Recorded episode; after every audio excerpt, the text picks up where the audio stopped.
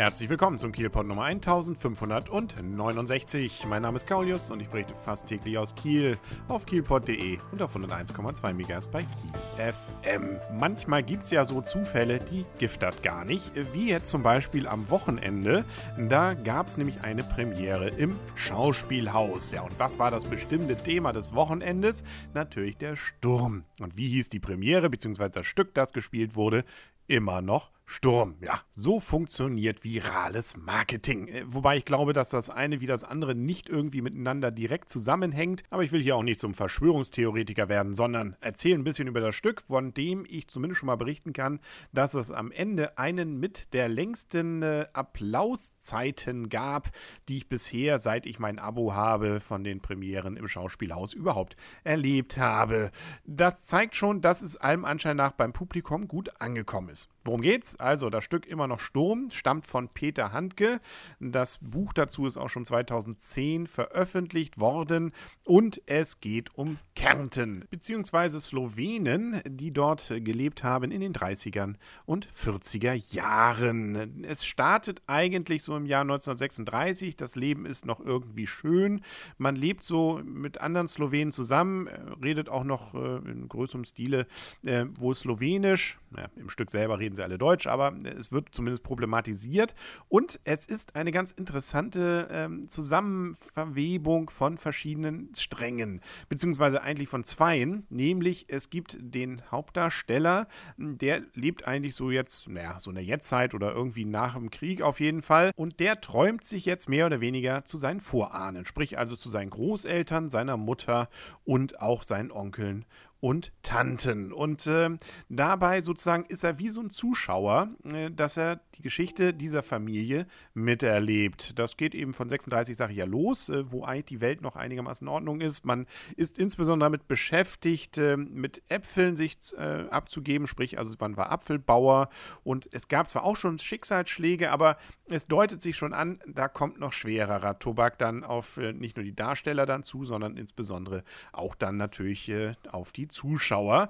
Und tatsächlich, es wechselt dann und es kommt natürlich dann eben auch die Annexion von Österreich an Deutschland und plötzlich werden die slowenischen Familienmitglieder zum Beispiel in den Krieg eingezogen. Insbesondere die drei Jungen, sprich also die Onkels von hier unserem Hauptdarsteller, aber auch die Tanten haben damit zu tun. Da ist zum Beispiel eine, die sich dann dem Widerstand anschließt, den Partisanen.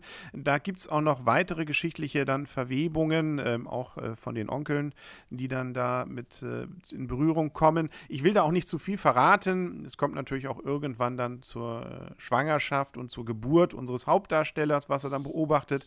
Also wirklich eine ganz interessante, miteinander zusammenhängende Geschichte, die sogar ein bisschen Lust darauf macht, sich mit diesen ganzen geschichtlichen Dingen mal auseinanderzusetzen. Wie war es mit den Slowenen damals, insbesondere auch mit diesen Partisanen und. Also das macht schon mal einen, sagen wir mal so, Geschichte, mit der ich bisher eben nicht viel zu tun hatte, ganz plastisch. Dazu gehört auch zum Beispiel das Bühnenbild, das zwar recht spartanisch ist, aber durch seine besondere Neigung, zum Beispiel immer mal wieder Äpfel runterrollen, da dann bestimmte Wasserspielchen dann auch passieren, Regenschauer und. Das ist ziemlich eindringlich. Es gibt ein, zwei Szenen, wo man wirklich auch schlucken muss und das hat sicherlich auch durch das gesamte Ensemble sich durchziehende gute schauspielerische Leistung, von der ich ja gerne hier immer wieder schwärme, dann auch zu tun, aber eben auch durch die Inszenierung, so wie sie hier im Schauspielhaus dann für 2,5 Stunden inklusive Pause den Zuschauern präsentiert wird. Man hat sicherlich schon gemerkt, eine Komödie ist das auf jeden Fall nicht, auch wenn man an 2, 3 Stellen ein bisschen schmunzeln kann, mehr aber auch dann, was den humoristischen Teil angeht, nicht. Aber dafür viel zu gucken, ich sagte ja schon, die Bühne ist eher spartanisch zwar, aber dafür durchaus mit ein paar raffinierten, interessanten Ideen mit versehen. Zum Beispiel wird im zweiten Teil eine riesige Mauer aufgebaut und die soll wohl, da kann man durchaus, wir haben das danach dann auch versucht, unterschiedlich das Ganze interpretieren. Eine Interpretation war, dass sie das heute von dem Vorhergehenden dann trennen soll. Ja, also da darf man dann gerne selbst interpretieren, wie an vielen anderen Stellen. Auch der Einstieg, da muss man dann auch erstmal reinkommen, dass also da tatsächlich jetzt das Setting ist, alter Mann bzw. beziehungsweise heutige Zeit guckt zurück und erlebt das sozusagen nochmal parallel.